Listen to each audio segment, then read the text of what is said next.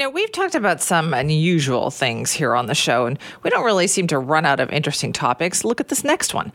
It's a phenomenon called synesthesia. And if you have it, then you are one of the people who can hear colors or even taste words. I know that sounds very strange, right? What does that mean? Well, we're going to find out now with the help of Jonathan Jarry, science communicator at the McGill Office for Science and Society and host of the Body of Evidence podcast. Good morning, Jonathan.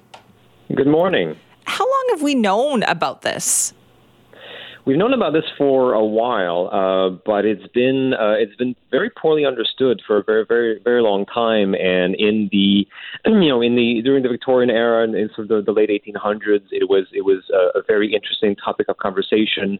And then in the 1900s in psychology, there was this movement towards you know looking for objective data. And so it was it was it was a very because it's a very subjective experience.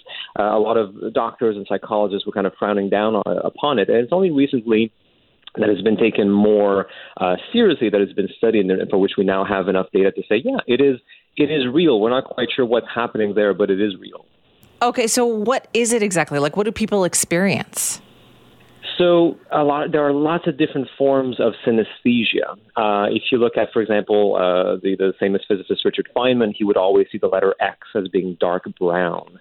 Uh, the classical composer Franz Liszt uh, would see colors when he would when he would listen to music, uh, and so it's often described as a merging of the senses. Although that's not a very accurate definition of it. It's very difficult to describe what synesthesia is.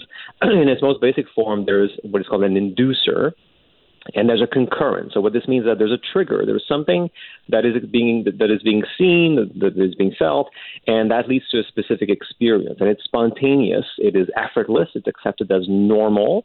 Um, and so for some people, uh, you know, one of the most common types of synesthesia is that they will see letters or numbers as always having the same color. So for example, the letter A is always red for them. Again, it's not it's not a choice that they're making. It just spontaneously and effortlessly happens. For other people, it's the days of the week, and they're always in a specific spatial arrangement in front of them. Sometimes words have taste, sometimes tastes conjure up specific shapes in, in a person's mind. Okay, so and this happens to people, and what is the result of this? Is this something that they kind of always have just lived with? Is it does it tell us something else about them?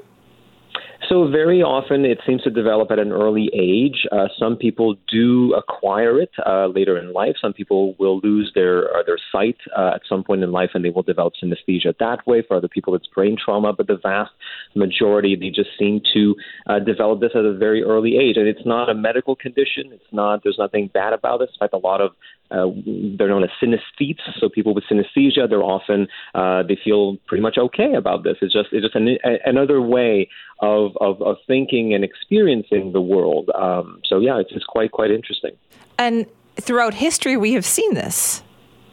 We have seen this, uh, yeah, throughout throughout history. This is it's it's not new. Um, you know, Jean Sibelius was a classical composer. He also had uh, these kinds of experiences. He would look at certain colors and he would hear music in a specific key. Uh, so it, it's it's been around for a very long time. But of course, it was very difficult to uh, to study this. Do we link it to artistic expression? So that's an interesting question. So it, it, seems that synesthetes are overrepresented in the arts. So there are more synesthetes than you would expect uh, who gravitate toward the arts, and it, it, makes sense because, of course, if you are experiencing the world in this very peculiar way, uh, you might want to spend more of your time exploring this. Now, we don't know if it's a synesthesia that leads to artistry or if having a certain artistic bent creates synesthesia. Uh, there is a hypothesis that maybe, and this is all it is, it's speculation, maybe uh, certain children, when they're learning about abstract concepts like letters, like numbers, that they train themselves to develop this automatic association between, you know, colors, for example, uh, because you can train certain adults to develop a form of synesthesia. It's not, uh, it, it does fade out over time, but there is this, it can be learned to a certain degree. So there is this hypothesis that, well, maybe, you know, children who are, who have this artistic bent, they are sort of uh, using its synesthesia as a way of learning about these abstract concepts like music, like numbers, and like letters. Okay, what I find interesting about this is, Jonathan, the way you're describing it and the way people have a relationship with it, it almost sounds like it's for them, it's a positive experience. It doesn't feel like it's a negative for them. Very much so. Uh, the, the, the, the, the, sort of the, the main negative experience is sometimes if you're always used to seeing the letter A as being red, for example, and you see it printed in a different color, it kind of rubs you the wrong way because it's you know it's, it's it shouldn't be blue, it should be red. Uh, but that's that's sort of a, a mild uh, discomfort, I suppose. But no, it, uh, uh, as a whole, it's not a psychiatric disorder. There's there's no uh, negative symptoms associated with it. It is just you know some some um, other way that the brain uh, can work. There there's there are many uh, ways that, to experience the world that are that are normal. They're just part of normal diversity, and that is just one of them. So, is this something that we're kind of learning more about now that we can, I don't know, take have better imaging of the brain and understand kind of what's going on there? Yeah, so there are studies of that. There are brain imaging studies trying to see, you know, what is different about the brains of synesthetes compared to people who don't have synesthesia. Uh, is there something anatomical in the brain? Is there something functional in the brain? And there have been studies showing associations, but they're not very reliable simply because they test very, very few people and they test so many areas of the brain that one of them is bound to uh, show a positive result. And so we, so as, as far as we can tell right now, there are no differences between the brains of synesthetes and the brains of non-synesthetes. But of course course, more and, and better and larger research is, is needed to, to drill down to what exactly is happening there. So are people more like how common is this, I guess? Are people more people coming forward with this saying, Oh yeah, like I always thought this was just something that I had?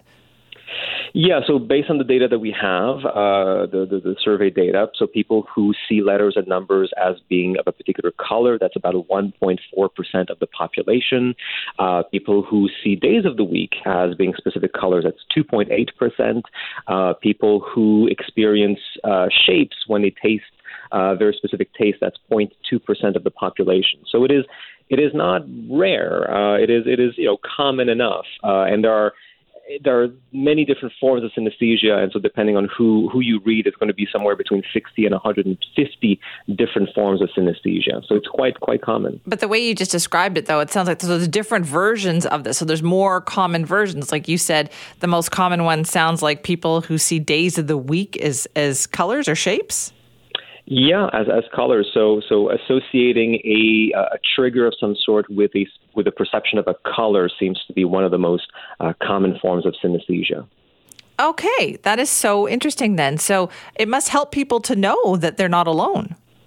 They're not alone. There are communities online uh, for people who have synesthesia, who want to talk about it. Again, it's usually, usually does not cause any kind of distress. It's just part of normal sort of neurodiversity. Uh, but of course, the more we learn about this, the more we learn about how the brain works, and that can have ripple effects uh, down the line. And so, is this a spectrum? Like people can have all different versions of this. They might feel it more intensely than other people's would feel some researchers are, are, starting to think of it as a spectrum. Yes, we're seeing a lot of, uh, you know, sort of ways of, of thinking, ways of, of the brain working as being on a spectrum. You know, autism is is a, is a spectrum disorder, uh, and so um, so yeah, it, it, it might very well be a, a, a spectral uh, uh, way of experiencing the world. Yeah. So interesting. Thank you so much for your time. Well, my pleasure. That's Jonathan Jarry. Jonathan is a science communicator at the McGill Office for Science and Society and host of the Body of Evidence podcast. We're talking about synesthesia. So maybe you're one of these people who you taste something and you see a color, or you hear something and you see a color, or you hear colors. Like it's so fascinating to think about how the brain works in that fashion. And this is something that has been documented for hundreds of years that people experience this. And yeah, we are learning more about the brain all the time.